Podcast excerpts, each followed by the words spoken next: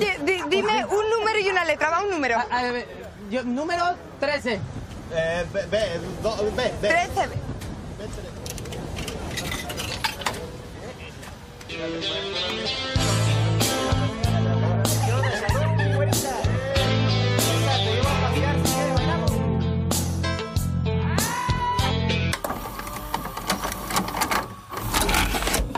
This is Snails and Oysters.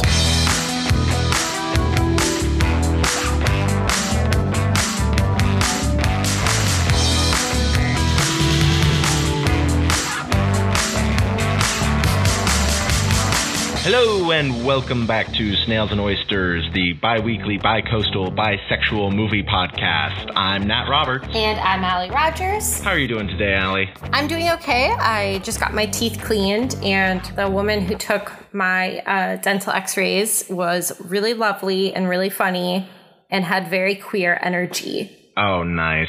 You always know you're in good hands when you're with a member of the community. yeah, I just felt very, I felt very relaxed. but otherwise, today I feel like the vibes are off. We're recording this intro on the harvest moon, and a lot of people I spoke to today agree that the vibes are off. I didn't even know what cycle of the moon we were in, and I felt that the vibes were off. So that that I guess that proves that astrology is real, guys. Um, I'm good though. I I'm good. I had two hours to kill this afternoon, so I watched that new Netflix movie Kate with Mary Elizabeth Winstead.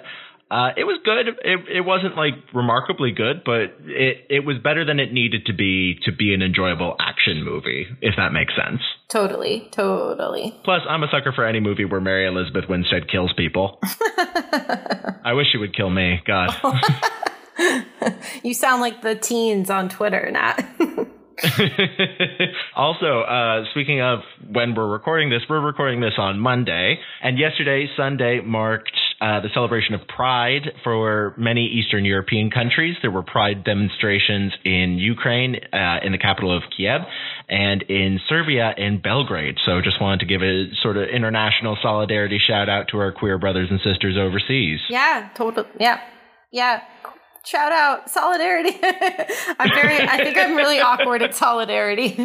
got got to go to more socialist meetings. Just gotta go to more social events. Period. true. Oh God, it's true. Last night I went to a picket line just so that I could get out of the house. nice. What were you picketing? Uh, it's this restaurant here in LA called the Chateau Marmont. Oh yes, this is like a famous place. Yeah, it's very famous, uh, and that's why one of DSA's subcommittees is uh, specializes in Hollywood labor, and so we've been protesting and picketing alongside them in solidarity because a lot of movie people frequent this hotel that has been just treating their workers like crap. I would encourage everyone to Google hashtag uh, boycott Chateau Marmont to learn some of the gruesome details. Hell yeah. Speaking of international solidarity, this week's movie is Y tu mama tambien from Mexico, directed by Alfonso Cuarón. Uh, yeah. What a transition. I thought it was pretty slick. it was pretty slick. I so loved watching this movie for the first time. Can't wait to watch it again. I'm hoping to catch it on a big screen somewhere. Hopefully, it'll get, you know, I feel like lots of movie theaters in New York do classic rescreenings. totally. Yeah, I I love this movie as well. I can't wait to start talking about it. So let's let's get right to it.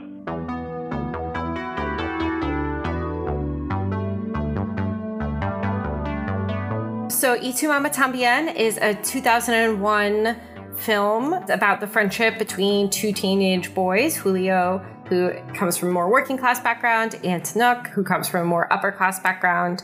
And the movie kind of kicks off with both of their girlfriends heading to Italy for the summer and the two of them trying to figure out what to do. At first, the two sort of waste their days uh, just sort of hanging out. Uh, jerking off into a pool together, killing time, you know, typical teenage boy stuff. Boy stuff, yeah. The inciting incident of the movie is when they attend one of Tenoch's cousin's weddings, where one of the other guests is this older woman, Luisa, who's actually married to another one of Tenoch's cousins. So when they're trying to flirt with Luisa, they try to get her to go on this trip with them to a beach called Boca del Cielo, which in Spanish translates to Heaven's Mouth. They're they're very like full of bravado and are very pushy with her at the wedding, and she just sort of placates them and like shoos them along. Then they're totally surprised the next day when they get a call from her saying, Oh, you know, I want to go with you to that beach. Because what they don't know is that we see Luisa have just the worst day ever where she gets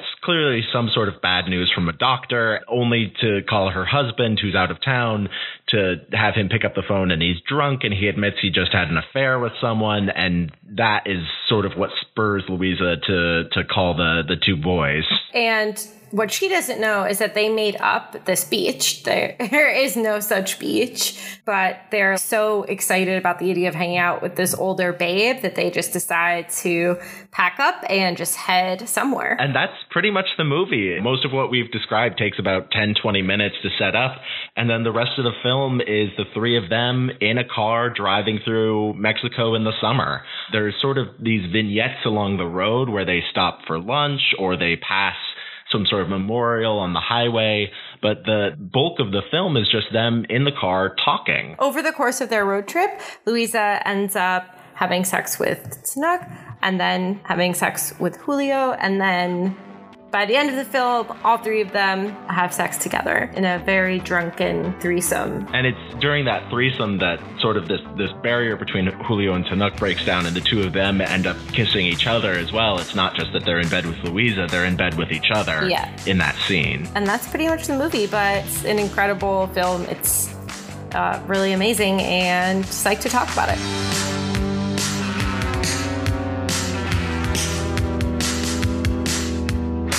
We've had uh, ups and downs cinema wise in this podcast. Indeed, we have.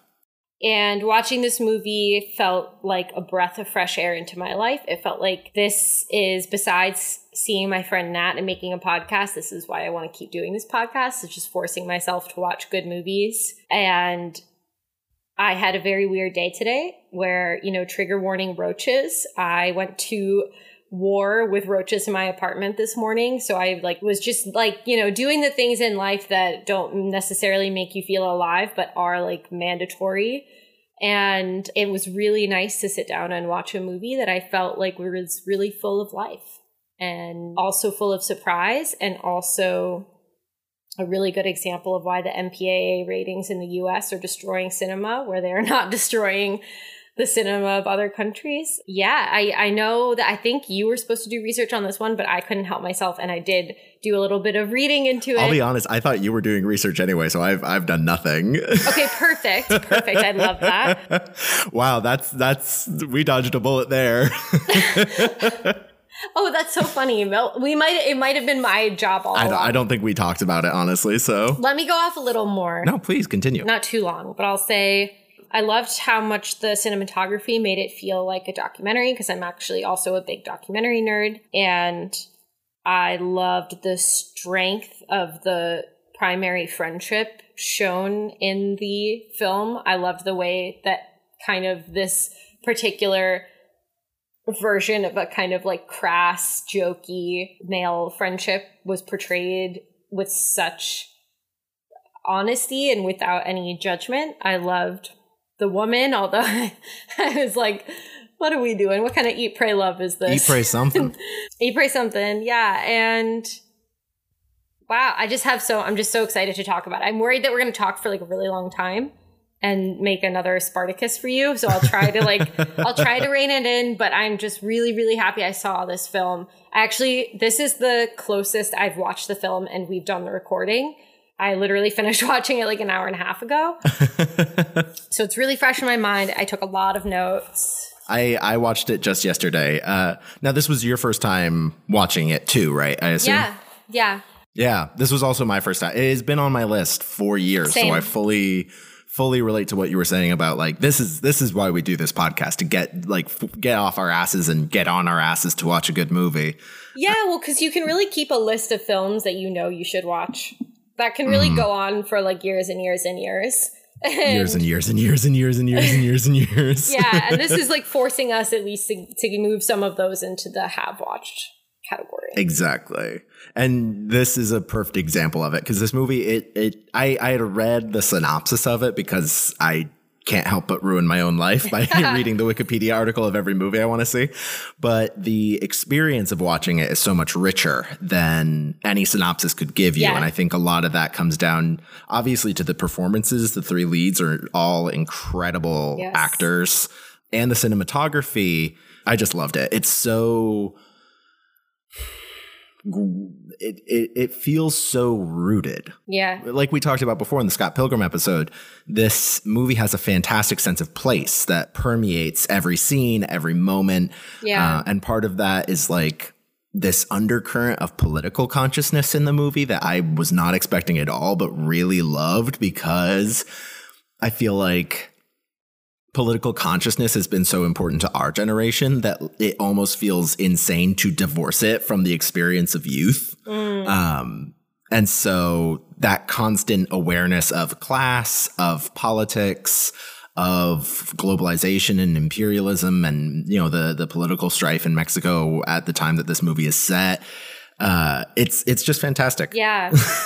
it's funny though, uh, as much as it's about that awareness, I also feel it like it's about how much world events intersect with your own personal life. Mm. How, you know, in the midst of even the most intense political strife, people are still just people trying to Exactly. live life to the fullest or not even live life to the fullest but just they're just doing day to day things having silly conversations with their friends in cars hitting on older women like Yeah. getting some ass or not and and i As the case that. may be. yeah yeah I, I fully agree. And I feel like this movie has this wonderful sense of sex as uh as like the most pure expression of life force and vitality. Yeah. I feel like that shows up in so many scenes, this idea this conception of sex as the ultimate example of living. You know, it's which is uh, you know ironic because in French, of course, an orgasm is le petit mort,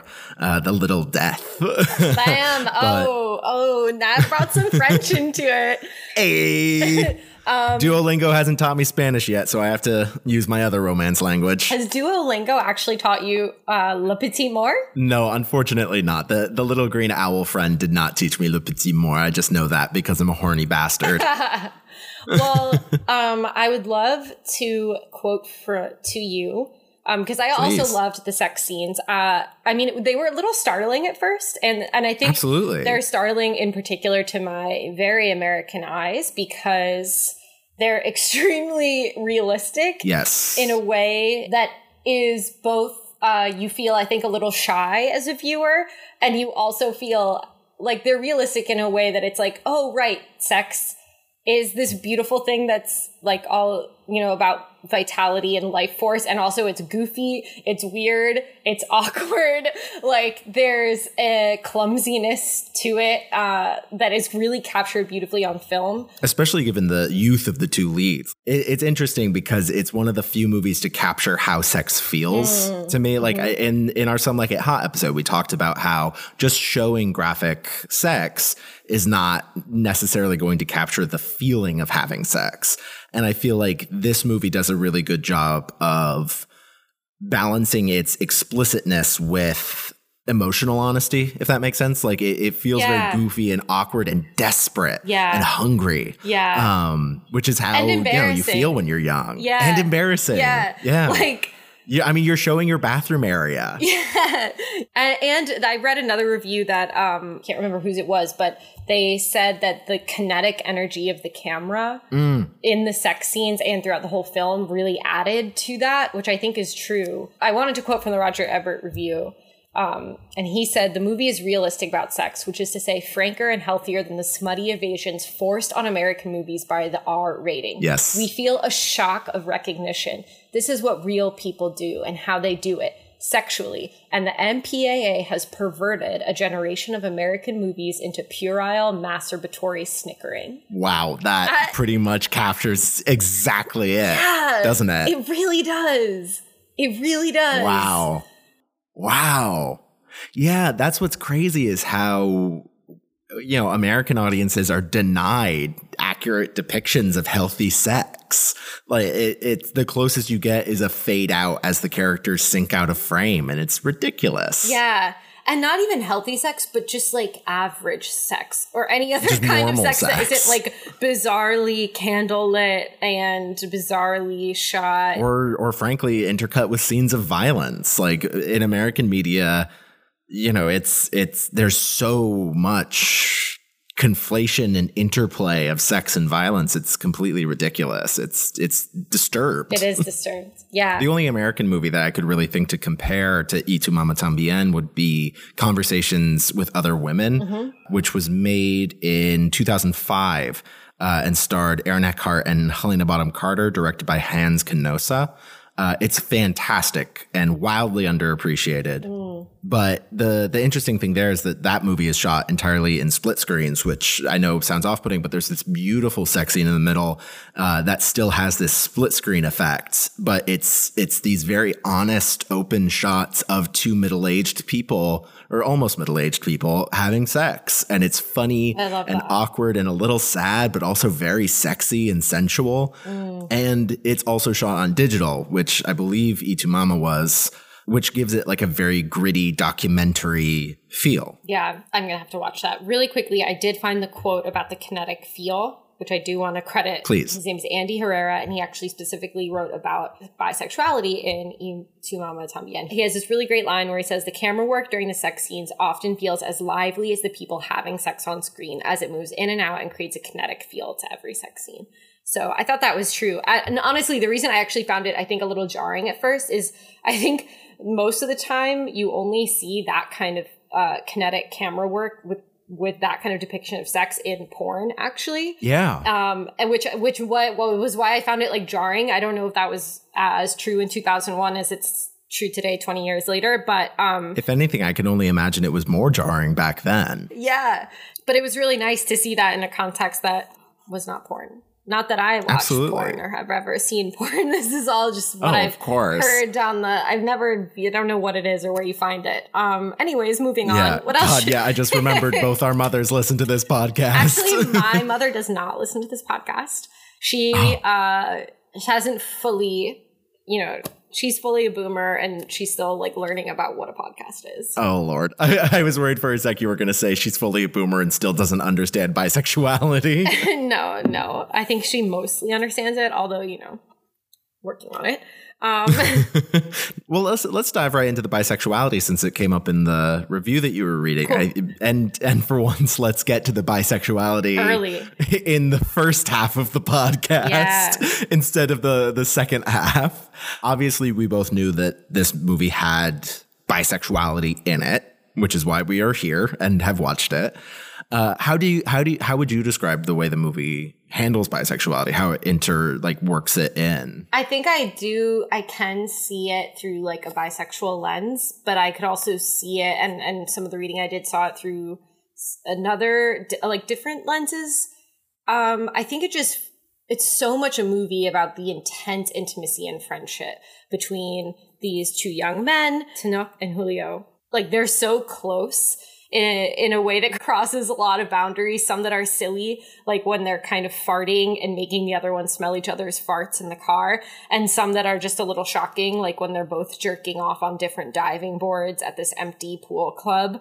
Um, so you just get this sense of two boys who, and I think even they're described once as like a fused nucleus or as a nucleus, the two, the pair of them by the narrator. It's really just a movie about their intense, intense relationship with each other. And uh, Luisa, the woman in the movie who's about 10 years older than them, Luisa is the one who really calls it out Yeah. because when they get they get into this big fight together where um because they both have revealed to each other that they fucked the other one's girlfriend Yeah. which Yeah. besides being generally a shitty thing to do to fuck your best friend's girlfriend it also happens to be specifically against their uh 11 part Their, their manifesto, manifesto. Yeah. the Charolastra manifesto um, which love Charolastra. Like Ugh, it's such a good I'm space like, cowboy. I'm so pro manifestos. I'm so pro manifestos in movies. I like was like, I need a manifesto for my own life when I heard it selfishly. I was like, I'm just pro making up rules to live by, especially if you're doing it with your friends. Absolutely. Yes, we should have a manifesto for this podcast. Okay, we should think about that. but she says, what did she say? I'm pretty sure I wrote it down. I remember this moment very specifically because she she basically says like, "Ah, you're ridiculous. You just want to fuck each other." Yes, yes. She says you just want to fuck each other, and she's basically leaving the leaving them, being like, "I'm out of here. I'm not even driving with you guys anymore." Takes her shit. Yeah, I, I'm sick of being in the middle of this. Yeah, and it's all part of this like you just you're like all other men. And Mm. I read another review that gave me a little more insight into this scene where like for Luisa, her journey in the film, she's been betrayed by her husband many many times. many times and she feels lost. And what she sees in these two young men, especially in hearing their manifesto, she thinks she's kind of almost found a better way to live with these like youthful men who are kind of so boastful and open about their sexuality. And then when they get into this ugly fight about fucking each other's girlfriends, she feels like, oh my God, they're just like every other guy. Their principles meant nothing. exactly. Their principles meant nothing. And at the end of the day, they think women are just kind of like Come catchers. Come catchers. Yeah, she uses, I think she says, you just use women to mark your territory when you really just want to fuck each other or something like that. So she's the one who really like verbalizes it. And then when she ends up getting back in the car, she makes her own manifesto. And that's her agreeing to get back in the car and continue going to the beach with them. And part of her own manifesto is that I will not fuck you. This is actually the first one, but you can fuck each other. Yeah. So she repeats it again. And and I feel like that manifesto scene is really like almost a ceasefire agreement where it's like you're going to stop fighting for a bit and just work together again to get to, get us to the fucking beach. Yeah, literally get us to the fucking beach. um, yeah. Ew. The one other moment that feels a little more just subtly hinting out uh, the feelings they might have for each other is when Julio walks in on Tenoch and Luisa having sex, and he, the narrator says he'd only had this feeling once before when he'd walked in on, I think, his mom and his godfather having sex, and he never spoken about it again. And we don't get a lot more insight into that moment, but he visually clearly looks really depressed and confused and isolated. And he definitely sounds like he feels betrayed. Yeah, betrayal is exactly the word I I pictured with that scene where it's almost like he thought there was this sacred bond, uh this almost like chaste thing of well, we both want to sleep with her, but we- you know, we're fuckheads. We're not gonna like actually. That's what's so fun about this movie is this movie kind of takes what on its face is just a kind of stupid teenage fantasy and it kind of follows it through to yeah so what if? What if that did happen? What if you got exactly what you think you wanted? This whole movie is kind of about Luisa calling their bluff. Yeah, she every time that they like you know their their first invitation to uh the uh, heaven's mouth is a complete you know Yes, lie. Like yeah. they're they're not going anywhere. They don't know a beach called heaven's mouth. They don't know anything. It's it's just to impress her at a party. And then she says okay let's go and they like scramble to figure it out. And then she's like uh she calls her bluff again where it's like oh you want to sleep with me? Yeah. Yeah let's fuck. Yeah. both of you. Let's go. Luisa sleeps with Tenoch first and then sleeps with Julio the next day to like even the score basically because she feels like she's caused an imbalance. And uh, when like Tenoch like storms away as she's having sex with Julio, she finds him later and says, "Wasn't this the plan to like go on this road trip with me and fuck me? Like this this is what this was all about, right?" yeah And yet he also has that sense of betrayal, that sense of like confusion. And I think what's interesting is I definitely read that betrayal as queer.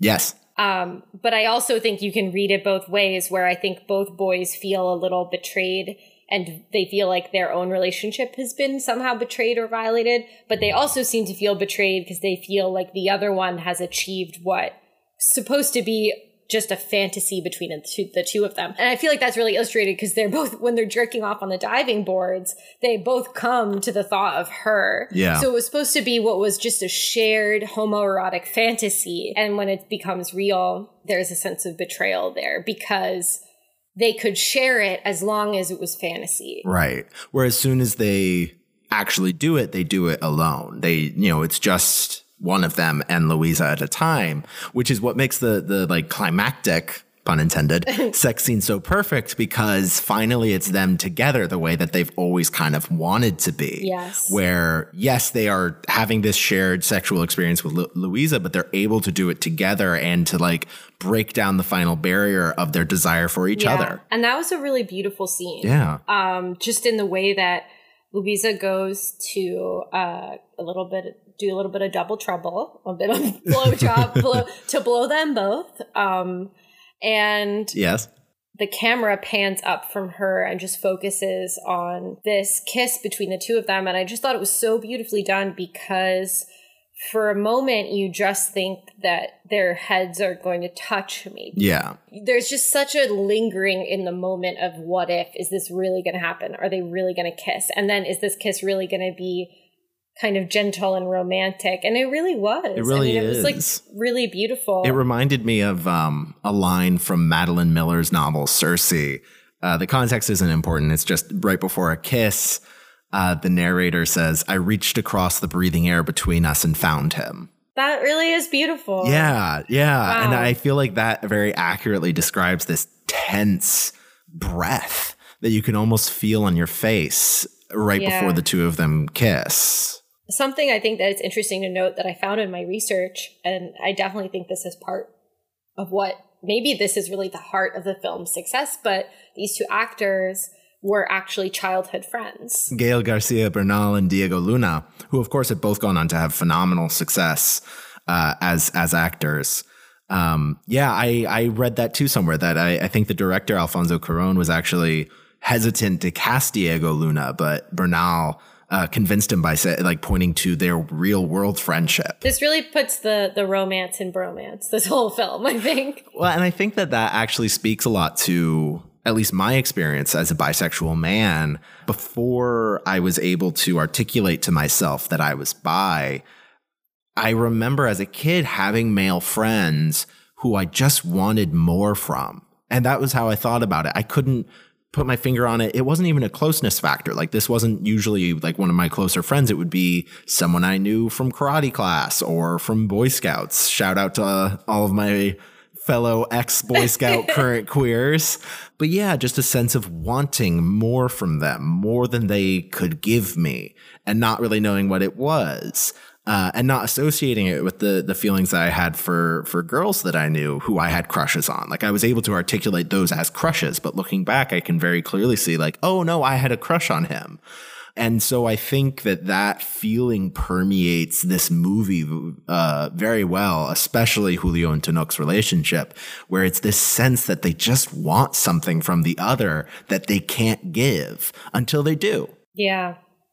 Wow. What this movie does an interesting job of showing of how compulsive heterosexuality, which is talked a lot about for women. Most of the time when I hear conversations about compulsive heterosexuality, it's in terms of, of women who are queer. But I think this movie does a really good job of showing how it operates for men who are queer as well, because it shows how well homoeroticism can be just underneath the surface of what seems like you know, almost of what seems like almost the most aggressive form of uh, heterosexuality that can possibly be. And what this review said was just that, like, you know, they're able to treat the women in their life as just disposable, where like their real bond, the real meaningful relationship they have is with each other. And yet they kind of never cross over that line until, like you said, they do cross over that line. But when they do, it's too much Yeah. or it it, cha- it changes something because Or they're not able to understand it. Right. You know, and I, again, I think that that's part of the poverty of compulsory heterosexuality is that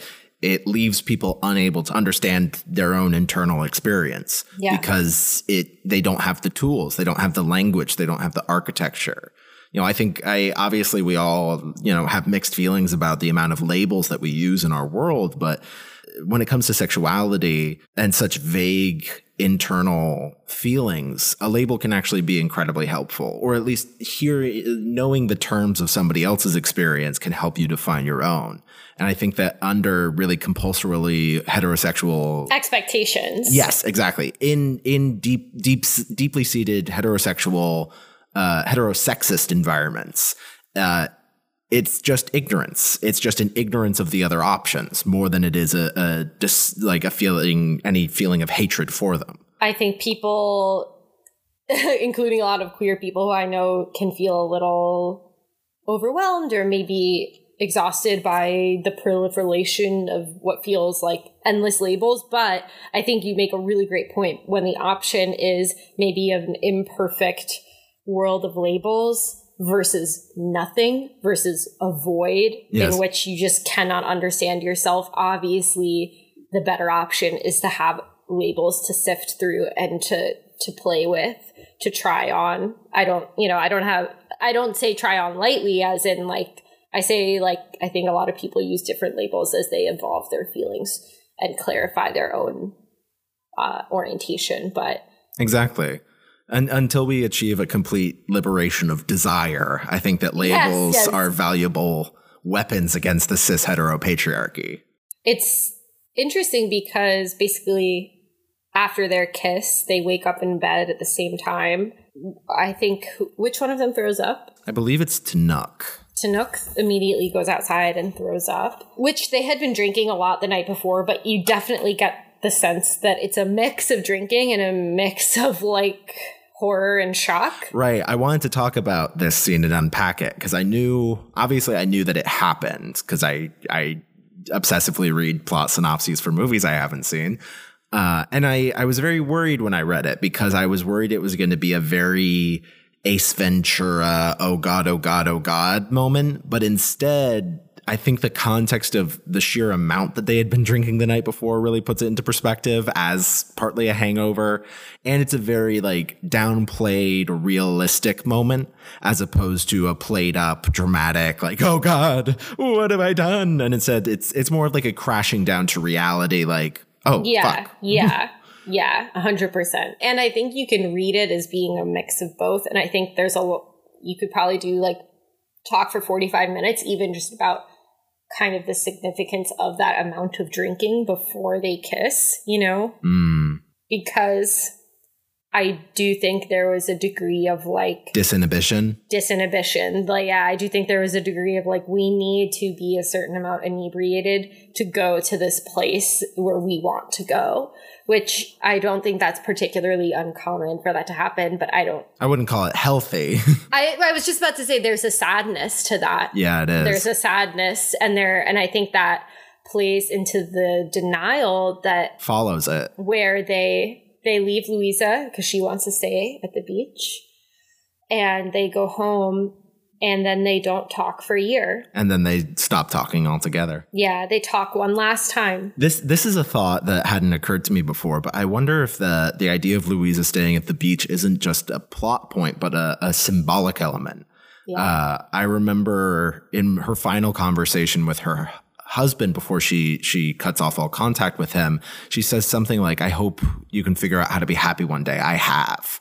Uh, and she she very much loves Mexico. She she's from Spain, but loves being in Mexico. She calls it this this place of life and vitality. And she chooses she, after this this wonderful trip is over, she decides to spend the rest of her life, short as it may be, in in this part of central southern Mexico, this rural part of Mexico, just exploring the beaches. yeah. Uh, whereas the boys go back to their lives in the city. And it does have this metaphorical quality of they together they reach the mouth of heaven Yeah. and she's able to stay, but they aren't ready to. yeah. And so and I think like her her story is one of liberation much like theirs is, but it's a successful one where at last she's found something that she wants and does for herself. Yeah, a hundred percent. I I wrote down that I almost felt like this was, and I don't think perverted is the right word because of its connotations, but it's mm-hmm. almost like a reversed coming of age story Yeah. because they the two boys do come of age in a way in that they're kind of brought down from this hyper masculine, hypersexual, machismo, boastfulness. You know, she she really cuts them. What's the phrase? Cuts them down to size because she calls their bluff when she has sex with him. I mean, I actually find the when Tenoch basically their their first sex scene together I actually found it a little it was a little hard for me just because he seems so much younger in that scene than in the other scenes where he's so boastful Right. and i think he calls her mama when he comes you know, Mamacita, mom. mamacita. Mamacita. and um what was i saying? Well so yeah the reason i feel like it's kind of like a reverse coming of age is they have this maturation and that she essentially breaks through all these Teenage. teenage like guards. And then they're able to you know they have shared this really beautiful kiss. And even though they have this beautiful life affirming experience and in, in so many ways it's a life affirming film ultimately when they go back to mexico city it feels like they've turned away from life Mhm. um, because they've turned not only have they turned away from each other, but um, Tenoch, who expresses early in the film wanting to be a writer, reveals that he's decided instead to, To pursue economics. right, which is what his father wanted. And they're not friends anymore. They don't talk. Like it, it has the end of the film. To be honest, is pretty. It's sad. It, Yeah. You feel like you, you know, there are coming of age films where you feel like someone emerges out of young adulthood, teenagerness into something brighter, and this one feels like they glimpse something brighter and then they turn away from it. Yeah. Um, I think that's that's the perfect way to summarize it. It's it's coming of age as a tragedy rather than yeah. as a as a celebration, you know. And I think that that's really powerful because it, it's it it very much calls out the emotional barriers that we were expected to put up as adults. Yes. And so, even though Luisa is able to break down their teenage barriers, inst- they exchange them for another set of barriers. And I think that that's beautifully illustrated in their last scene talking to each other. Uh, I think the narrator comments that like, you know, they they run into each other when Julio is on the way to the dentist. And since it was easier to get coffee together than avoid it, they did, which is such an adult experience of, uh, I really don't want to talk to you, but we can't admit it to each other. So let's get coffee and muscle through it. And then when they're, they're talking, it's so much more formal. It's so much more apathetic. It's not as passionate as Yeah. they had been. and they don't have any of the like as cringy and kind of like goofy and you know even Ridiculous. misogynistic and Yeah. ridiculous their boasting and their sexual boasting was there was so much life to it Yeah. and in, what it's replaced with instead is just like yeah i'm majoring this i start in september and as a viewer you really you know feel like you just want to reach through the screen and shake them and Yeah. be like where'd you guys go what happened? yeah And I don't want to paint too bleak a picture because in that final scene, they do, it does seem like they're the more misogynistic and homophobic qualities that they had at the beginning have faded slightly. Like they talk about a mutual friend who, who, you know, they, they do dismissively refer to him as a queen, but like, I think it's Julio who says, nah, that fucker's happy as a boyfriend. Like, it's, it's, it's much more like positive uh, especially for like early 2000s in like a Latin American culture. It's very like, yeah, I mean, he's happy. Who cares? Uh, whereas like earlier in the, the film, they're like constantly like using homophobic slurs against each other. Uh, as teenage boys are wont to do. Well, as teenage boys brought up in a heterosexist culture are wont to do. Yeah, it's hard though. I still see. I, I think ultimately I see the end of the film as bleak, Oh, except for. Luisa. Except for Luisa, who her ending is bleak in a different way, in that it turns out the entire time she knew she had terminal cancer, Mhm. um, and she actually dies a month after they return to Mexico City. And uh, maybe you already said that. Sorry. Um, I, I don't know that I had. Ed- Either way, we can edit it. yeah, yeah. But um but it's also like kind of sad because you're in a way when you think about her happiness at the end of the film, there's a way in which as a viewer you're like, "Oh, is that just something you get when you're faced with the end of your life and you decide to spend it on the beach versus these two boys who have I, I don't know. It's it's it's a little bleak that I think she's the one that ultimately feels free in the end, but part of that freedom is in facing death. Yeah. It reminds me of in tarot iconography, the card death. Uh, you know, this is this is rather rote. I'm sure most people know this. The the death card in a tarot deck does not necessarily represent a literal death, but it can represent a massive life change. And I think that in this film, Luisa facing death is another way of saying that she's facing a major change and in a way that we often do without realizing it, if that makes sense. We often face a sort of ego death or death of self. Uh, and sometimes it's replaced with a new self, um, so to speak. But I do think that her literal death at the end of the film is more, it's almost a consummation. It's almost like in, um, Hundred Years of Solitude, uh, the the great Colombian novel, where one of the characters is drawn up to heaven directly, like body and soul. She's like the purest person in the book, just ascends directly to heaven. She's raptured. Basically, she has her own mini rapture. Wow. Uh, and I think that in a way, that's sort of what happens to Luisa, where she just swims out into the sea. And I think the you know narrator comments that the last thing she says is something like "Life is like the foam, give your body to the waves" or something. I wrote it down. Life is like foam, and that's why you should become one with the sea. Exactly, and it, it feels that way. And I, I don't think it's accidental that the name of the beach they finally find is Heaven's Mouth, the real you know Boca de Ciel. It, it, it is sort of she's swallowed up by heaven.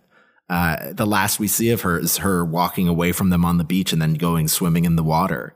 And it, it feels like this very, it's, it's like a positive sexual, like un, non-puritanical rapture. Yeah, and and I think another thing that makes it so positive and and also kind of magical is that Heaven's Mouth wasn't supposed to be a real beach. Yeah. This was a beach that they had made up when they were trying to lure when they were in their most boastful uh, most, you know, teenage confidence form at a wedding when they first meet her and they're trying to woo her and get her to go to the beach with them. They make it up. And in a way, I, I find the fact that it turns out to be a real place completely by accident so beautiful because it almost suggests that like these things you make up, these places you make up as a teenager where you think you can find happiness, you might be able to get there somehow Yeah. but you can't plan it. I feel like that's also part of it. Is it's like because they they're not trying to get there at all. It's actually only through Meeting, uh, Chuy, the like local guy. yeah the local fisherman who agrees to take them uh, on a tour of the area for thirty seven dollars the next day, food included. Um, and he says, and they ask, "What's this place called?" And he says, "Heaven's Mouth." And Yeah. it's just a, a beautiful a beautiful moment of synchronicity in the, within the film. Yeah. And I think it's highly symbolic, obviously. Yeah. And especially because, like, talking about how Luisa thinks that these two young men might actually hold some sort of secret to life because of the way they talk and the fact that through them she does find heaven. Mm. They they were false prophets who accidentally saved her soul. Yes. Yes. I love that idea of false prophets. That's so true. This movie blends traditional Catholic imagery with a very liberated sexual philosophy in such a beautiful and complex way. It's the trappings of Catholicism without the dogma. And instead of that dogma, it's this sense of liberation. Mm. And I think you see that in things like how they're constantly on the road to the beach. The three characters are constantly passing funerals and weddings and quinceañeras, like all of the, or, or, you know, all of these religious ceremonies on the street, just as they're passing by, as they're talking about sex. And so, so that iconography is present and it's never used to represent any kind of like oppressive church structure. Instead, it's used to represent the rituals of daily life. Yeah, 100%. Oh, one other thing I wanted to talk about in terms of the sexuality element. In general, the characters are so uninhibited mm-hmm. that I feel like this movie does a really good job of drawing out your own discomfort in really interesting ways and also revealing to you the particular moment that you are living through and the contemporary sexual norms that are kind of being talked about if that makes sense. It does. It it's it's sort of like it's like a spotlight in how it's blindingly bright in how oh, like transparently these characters at least talk about sex Yes. that it it really draws your attention to your own foibles when it comes to sex and sexuality like I was kind of cringing a little bit when they are talking so I think at the particular at that particular moment they're talking about blowjobs maybe when they're stopped on the road and asked to make an offering to the queen and oh the, the what is it the little madonna the little Madonna, yeah. And it was interesting. In one review I read, they were saying that this scene was a really good example of just, you know, that uh, that this is basically like an extortion that's being dressed up as like uh, this is our Madonna, this is our queen. But I felt really like self conscious for them that they're talking so loudly about blowjobs while there's like young kids and families around just gathered around the car. And at the end when they're drinking so much and they keep calling over to the other table saying, Oh, he doesn't know how to eat pussy. This, I was like cringing on their behalf because I was like, we've all seen people this drunk, so drunk that they've lost all sense of inhibition. But I, I just thought that was interesting. And, and I think another way that comes through is just in the age difference of the characters. Right, Luisa, who we should say is played by Maribel Verdú, who most American audiences will probably also recognize from Pan's Labyrinth.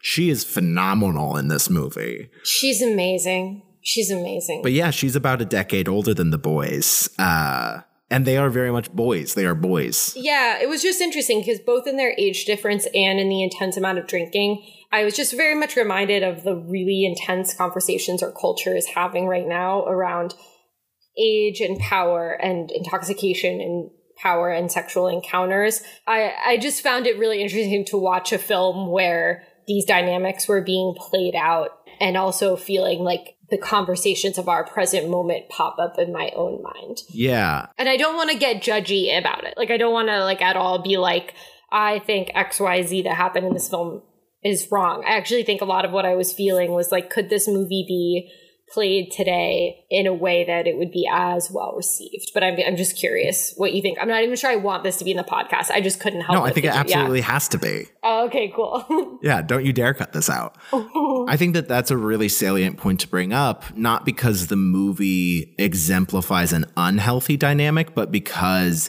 that really clarifies how well the movie handles the power dynamics between the three characters. yes. Like that that machismo, Yes. that confidence that the the two boys have actually like really helps balance them against Luisa, Yeah. so to speak.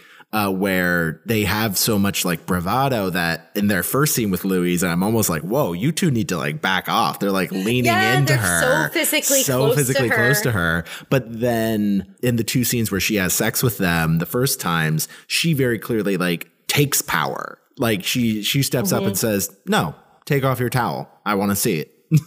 and and I think that's the moment where you start to feel the other Right. end of those power dynamics because particularly in that scene because all of the boastfulness is gone from Tenoch And he's so vulnerable. and he's so vulnerable you feel suddenly how old he truly is and you suddenly Mm-hmm. remember oh right like this kid who acts like he knows everything he's actually only ever had sex with Two his people. girlfriend and yeah later you find out his best friend's girlfriend Yeah. and she says take off your pants like do you and you feel a little like i guess i personally tensed up a little bit but yeah. what's so great about this movie is that like everything all the actions that unfold in this movie are so particular to the characters and so grounded in in each of them individually Yeah. Earlier, when you were talking about how they have to be intoxicated in order to have this moment of connection, I thought of the the old cliche in Vino Veritas, and I was thinking about how wait what's in vino veritas oh, it just means um, in wine truth. Uh-huh. So like people tell tr- tell the truth when they're drunk, and I, I I realize like the corollary of that is that people don't tell the truth or aren't honest when we're sober. And to me, the tragedy of that isn't that you might get drunk and say something embarrassing; it's that you can't be honest all the time.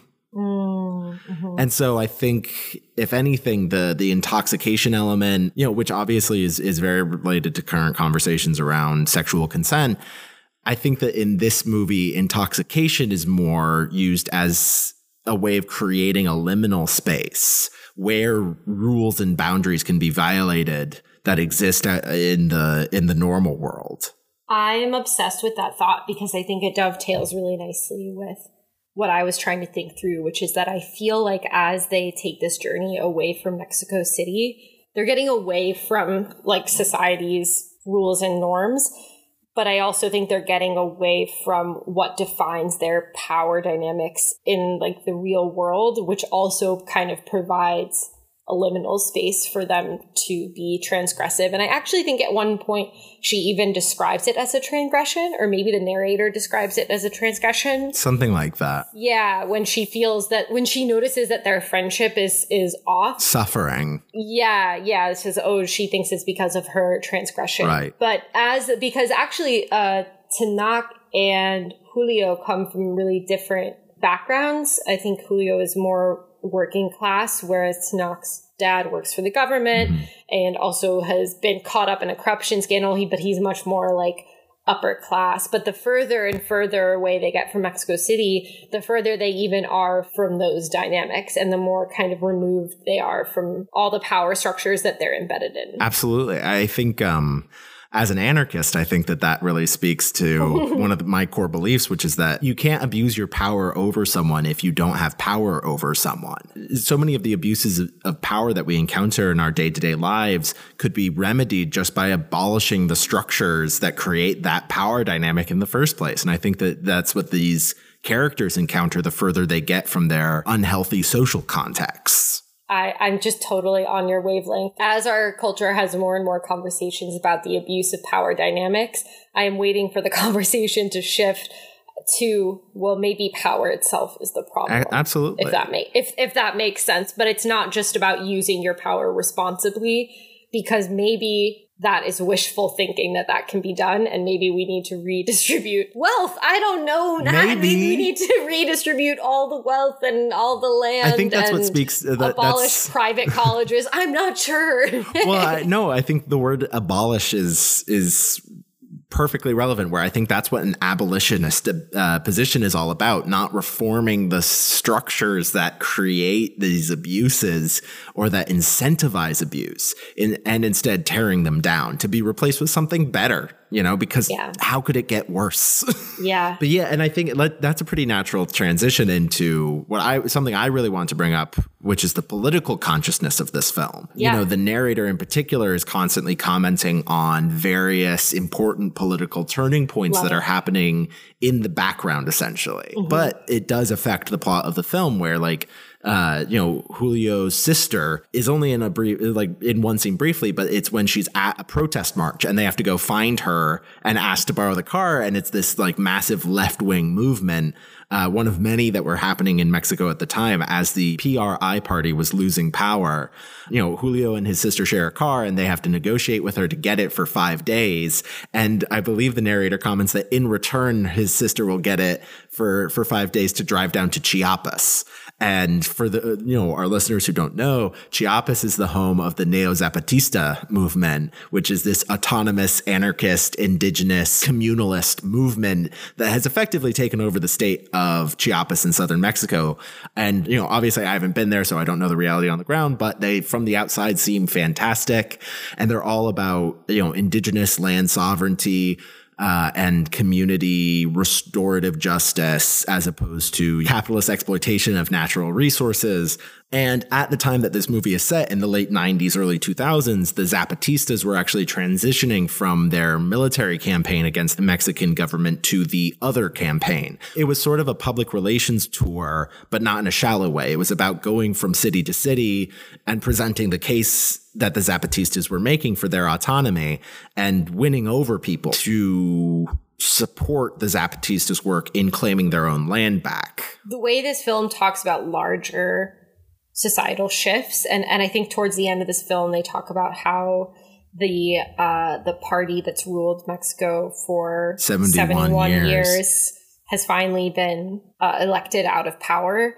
The, the way this film juxtaposes those huge moments with also the mentioning of really individual tragedies they pass, but individual tragedies that have actually like political roots. They pass a man um, as they start their drive to the beach who was hit by a car because he couldn't afford to walk to the walkway, which added another I think five miles, three, three miles. miles. Yeah. Yeah. They pass a man who's been struck by a bus because the the closest crossing is three miles away from his workplace. And often, as they drive, when the camera is capturing the car uh, driving, the camera will be positioned in such a way that it is also um, in the what's it called, Nat film school, Nat in the close frame, not the foreground, in the when it's close to the frame. What? Something is like like if something is really close to the lens, it's not far away, it's not in the foreground. Is there a word for no, that? No, that's that's being in the foreground. The foreground is close to the camera. The background is far from the camera. Oh my god, huge! See, guys, go to Tisch. That's why I was so NYU confused when you kept saying not the foreground, and I'm like, no, that that's the word you're looking for. Well, so often in the foreground of the shot, as they're passing, will be a cross in memorial to some tragedy. We can assume. And something so beautiful that the camera does in several scenes is drift away from the main characters onto other characters who are in the scene, in particular, lower class people, people who are in the position of serving the main characters. So this happens early on in the wedding scene. They follow a waitress as she goes into the kitchen and then out through the door where all of the waiters are eating uh, their food standing up in the back. This happens in, at one of the restaurants they sit down at where the camera follows uh, a woman into the kitchen and we see a group of Mexican women hanging out and socializing. The attention that this film gives, even though it's brief, to both larger political events and other individual lives, is really, really touching to me. One of the great strengths of this movie is the care and attention that it gives to secondary characters and outside events because it helps foster that sense that we often talk about Mm-hmm. Um, that the events are specific to the characters. Mm-hmm. That these these are just the what these characters are doing rather than what the filmmaker thinks they should do. Mm-hmm. Because the this sort of drifting quality of the camera uh, contextualizes these characters and shows that the the filmmaker at least is aware of other people and and considers other people. Yeah. And I think that when a when a film focuses too narrowly on its protagonist, that's when you start getting these expectations that the filmmaker identifies with the protagonist. Yeah. And I know that the director Alfonso Cuarón uses this sort of drifting camera technique in a lot of his films. Uh, you know, he's also directed Children of Men, uh, Harry Potter and the Prisoner of Azkaban, uh, aka the best Harry Potter movie, Fight Me, and and more recently Roma. And I know in particular that Children of Men uses this drifting technique to give a larger political context to the actions that the characters are taking, particularly focusing on the dispossessed, the working class, the surplus population, to put it in, mm. in pure Marxist terms. And I love it.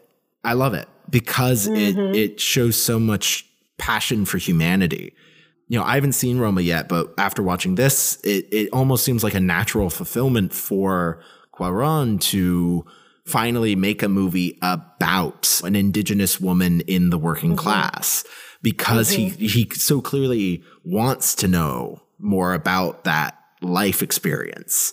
Uh, the you know mestizo groups or indigenous groups uh, in Mexico. Mm-hmm.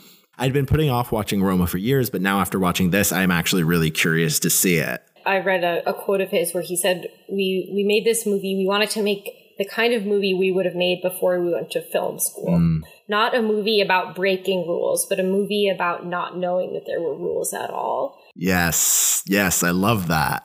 I totally love that too, and I think that's part of the drifting camera because it's it's almost really a break-in of the director's consciousness and his, his he can't resist following another story even if just for a few moments so you could kind of see that maybe a film professor or another director, if they were watching a work in progress cut of the film, might say, like, what are we doing here? Yeah. But it's really these moments of diversion. They really add to the story overall. It never takes away from what the characters are going through personally. It always just um, brings more to the film and reminds you that everyone is always living their life and going through something or another, feeling an emotion that it, it's it really keeps the film from being too narrow. It, it combats this protagonist mentality that so many so many people our age talk about. This idea when someone is entitled, they're often described as thinking that they're the protagonist of reality or that life's a movie and they're the main character. Yes. And so for a movie to spend so much time or show so much interest in people who are not the main characters. To me, to remind you that there is no main character Exactly. kind of constantly yeah Exactly. Or that the, the you know the fact that one person is the main character rather than another is just coincidence. Yeah. It's just a matter of what story happens to be being told now. yeah i think this is one of my favorite conversations that we've had Me too. Me too. I feel like this is this is the sort of like this is the sort of conversation that like I wanted to have when I had this idea for the Yeah. podcast. i feel like we've been training for this one Uh, hey, maybe we're just getting better at this. uh-huh uh-huh Yeah, just just what a beautiful movie. That drifting camera effect also really captures the feeling of being in a public space and and just feeling curious about the other people around you, like wanting to explore their lives and and that that that sense of curiosity that drives so many of us to people watch. Like last night I was at a bar for the first time in over a year and I I just couldn't take my eyes off the bartender's face as she was working where I was like, man, she seems stressed out. But like the closer I watched her, the more I realized like, oh no, she's in her element. She's like crushing it right now. She was like shaking the cocktails to the beat of the music that was playing and like smacking the the top of the cocktail uh, shaker off. And like she just sh- like she went from looking harried and stressed to looking so powerful. Uh, and she had this beautiful red hair. It, it, it, it was just fascinating. It's something that I've missed so much in this past year is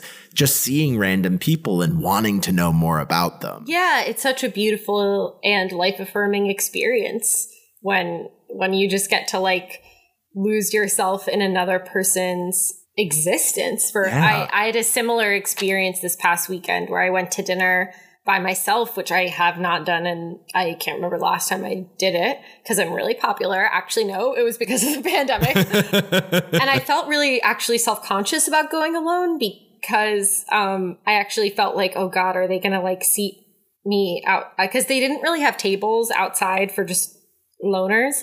And they were like, we can see you inside. And I was a little nervous because I hadn't eaten inside a restaurant in so long. But I had the same experience as you where I got seated at a window that was kind of perched perfectly to look out over the outdoor dining. And I watched this couple where the man was really into like cupping the woman's face. And I was just really like watching them with such, you know, respectful interest. Of course. Yeah, I just totally agree with you about the way that this movie also indulges the desire to people watch and to know about others in a, in a really curious, um, humanity affirming way. Yeah, I think it is very humanist, and it, it's it's honestly awe inspiring sometimes to think about the fact that there are you know roughly seven billion people on this planet, and every single one of them Yeah. is just as complex and has just as much of an internal life as I do, as you do. You know, and it, to think about all of that richness, that Yeah. abundance of human emotion Yeah. at all times, everywhere at once is incredible. Yeah. It, I get that sometimes when I look at like a cup or a chair and think someone's job was to design this thing, or, or, like uh, you know you, you just. You, I, I, I, and I think that's why I'm yeah. so fascinated watching people work, like waiters in a restaurant or something, where I'm like, this is your job. You do this every day, and yet I'm only seeing yeah. it once. And what's so beautiful about this film is that feeling of abundance. I feel like the end is sad. I won't say it's sad. I will say there is sadness in the end. I will say that I feel like the ending is sad for these two characters. Yes, yes. But overall, there's such a feeling of abundance in the film, in that no betrayal has to be a relationship ending betrayal. You know, even even Luisa, when she ends her relationship with Jano, her husband, she still says, I love you. And she says it's not about, you know, the cheating. And this betrayal that Tenoch and Julio kind of exchange together by cheating on, by fucking each other's girlfriends. At first, it seems like it's going to be this relationship ending betrayal, and it's not. And I, and even over drinks, they end up laughing and sharing more details about it. It feels like, And like I think Julio even admits that he slept with Tenoch's mother. oh my god, yes, which is where we Y get the name mama of the film. yes, yes. And instead of being a I mean, it is a bit maybe not horrifying, but I don't want to use the word Shocking, horrifying. shocking. Yes, I don't want to use a judgment word, but it is a little shocking. But this movie is so much about the abundance that can be found within friendships and with relationships, even when betrayal that is there, the abundance that can be found in life when you choose to look at the people around you and the abundance that can be found in life even when you're facing death. Not just facing death but facing death as someone you know to remind the view the listeners Luisa was an orphan. She has no family and she's been betrayed by the only family she created her husband. So this is someone who like when you look at that character on paper you can imagine that character coming out really differently full of bitterness. And instead you get someone who you know spends the second to last month of her life um kind of like teaching these two young men how to live better Absolutely. the abundance at the heart of this film is really awe-inspiring It is. Uh, I don't think we're going to find a better note to end on. That was, no, seriously, that was beautiful. That was beautifully put. oh wow thanks sponsored by montauk uh, eastern haze india pale ale but yeah i mean i hope that we can all live a life where no no betrayal well i don't want to say no betrayal but Well, i hope we can all Well- live a life i think the the other thing i'll say even though we'll No. probably end on that I, No. Yeah, I don't even bo- go ahead and say the other thing because I'm your friend and I'm curious, but we're cutting it out because that that abundance speech was incredible. well, the other thing I was just going to say was that, and this is more actually just a friend conversation. The first half of this movie, I was like, Jesus Christ, this movie is all about the kind of unnecessary drama that heterosexual scripts build into relationships, where you're kind of yes, having. absolutely. Right, where you're This, just like, like, uh, like even them being like annoyed. Maybe we should include this, but then them being annoyed uh, at the farewells at the airport with their girlfriends, where it's like, why do we have to draw this out? Well, and them and them beg telling their girlfriends, "You shouldn't cheat on me." This whole song Yeah, and yeah. dance about don't cheat on me with a German, don't cheat on me Cheat with on an me with Italian. an Italian. Don't cheat on me with a gringo. Yeah, But of course, they've been cheating the whole time. yeah. Uh, and I felt like so. I don't mean that the that this film should be about how no betrayal should be a friendship ending betrayal because obviously there's all flavors of betrayal and sometimes Yes. friendships and relationships should end. But I feel like this film is about how like the scripts that we've been given about certain kinds of betrayals we can ignore them in favor of like Forgiveness. forgiveness. Yeah, Yeah. maybe we'll include that. Maybe, not. I don't. We'll see who edits this episode.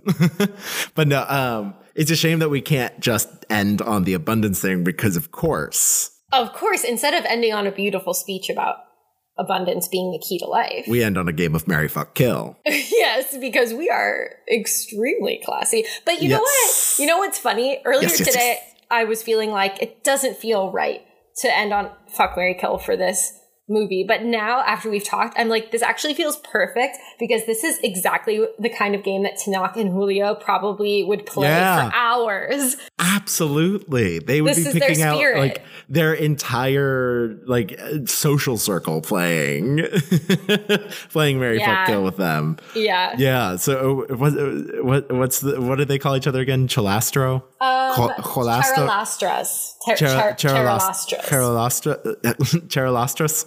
Uh, yeah, God, curse my gringo tongue. It's going to sound terrible. But no, we, we are on honorary Cholo, Cholastras. Honorary Charolastras. Oh, Uh, God. Apologies for our. I promise when I speak Spanish to the little green owl, it sounds a lot better. yeah, yeah, yeah. Anyway, um, so Mary Fuck Kill, I think it's only logical to play it with the main, the three main characters this time. yeah. You know, because despite this movie's curiosity about the secondary characters, the only three we really know are Luisa, played by Maribel Verdú, uh, Julio, played by Gael Garcia Bernal, and Tenoch, played by Diego Luna. So, Mary Fuck Kill. This, I'm going to be honest, it's a little harsh, but That's life in the NFL. it's a little harsh, but I'm going to kill Tenoch. You know, I never want to kill anyone more, except probably for Barbarella. I did want to kill I Yeah. killed, uh, and Deadly Illusions. Yeah. Um, but Tenoch to me was always represented of the spectrum of these characters. He always felt like the more immature one. He's the slightly more he's actually much more spoiled. Um he Yeah, I was gonna say he's more sheltered than Julio is. yeah more sheltered. He's felt a little more spoiled so he just feels like too young for me to fuck or marry. So tragically within the confines of this game i will have to kill him. Um, Alli Rogers, noted child killer. yeah yeah.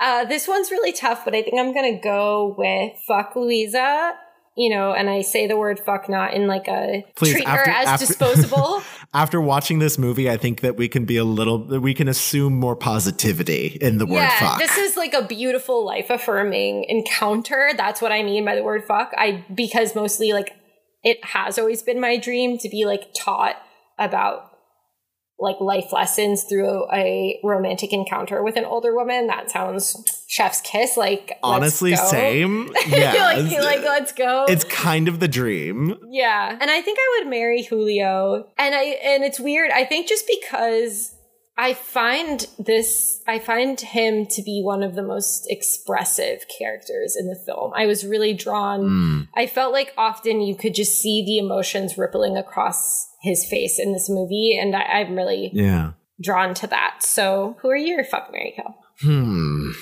That's a, those those all make a lot of sense. Uh I think though I'm gonna go a very different route, and I'm going to I'm I'm actually I'm gonna kill Julio by default. Unfortunately, uh, Okay. nothing personal, but I I my first instinct was uh, to fuck Tenoch. Because, well, th- frankly, for no other reason than I think Diego Luna is sexier than Gael Garcia Bernal. Not to say that they both aren't incredibly sexy, just Diego Luna's more my type for some reason. Okay, that's really interesting. Noting Um, Yeah. that. I don't know what it is. Like, uh, like they're both very pretty, uh, and and you know, not to be weird about it, but like Hispanic men are definitely definitely my type. Uh, but I don't know something about Diego Luna. I just I, I think he's very sexy. Uh, and then I would marry Luisa uh, because you know what's better than having one life changing encounter with an older woman who teaches you about love and sexuality is to have a bunch of life changing a lifetime of life changing encounters with a beautiful older woman who teaches you about love and sexuality. Plus, like just Maribel Verdú, like you know, talking about how sexy Bernal and Luna is. Verdú is sexier than both of them put together. like, like, and that I'm not saying that to like discount the two of them. I'm saying like that is just how fucking beautiful she is. No, she's gorgeous. Um, that moment when she turns away from the jukebox and stares directly into the camera and dances forward. Oh. It- one of one of the most charismatic, Oh my god, Like- I fucking melted. pure confidence, pure charisma with vulnerability. I mean, it was really stunning. Oh my god, yeah, that that shot, like, talk about like shining a spotlight on your own sexual hangups. That shot made me feel like I was there, and I was like, whoa, whoa, like, like you finally understand like the way the boys react when she finally approaches, like, like comes onto them, where they're like, what, what, what do you mean? totally. Oh my god, that is such a good point. It completely puts you It's in you in their that shoes, spot. where Yeah. you're like, God, yeah. Even if Suddenly you understand fantasy. that that Yeah. borderlands between desire and fear. It's fantastic. um, Okay, so we'll put that scene on a 10 hour loop on YouTube Oh for my Nat. god, please.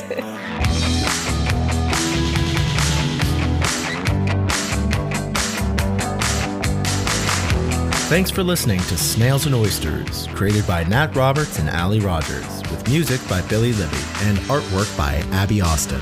If you like this podcast, please share it with your friends. And if you don't like this podcast, I don't know, share it with your enemies?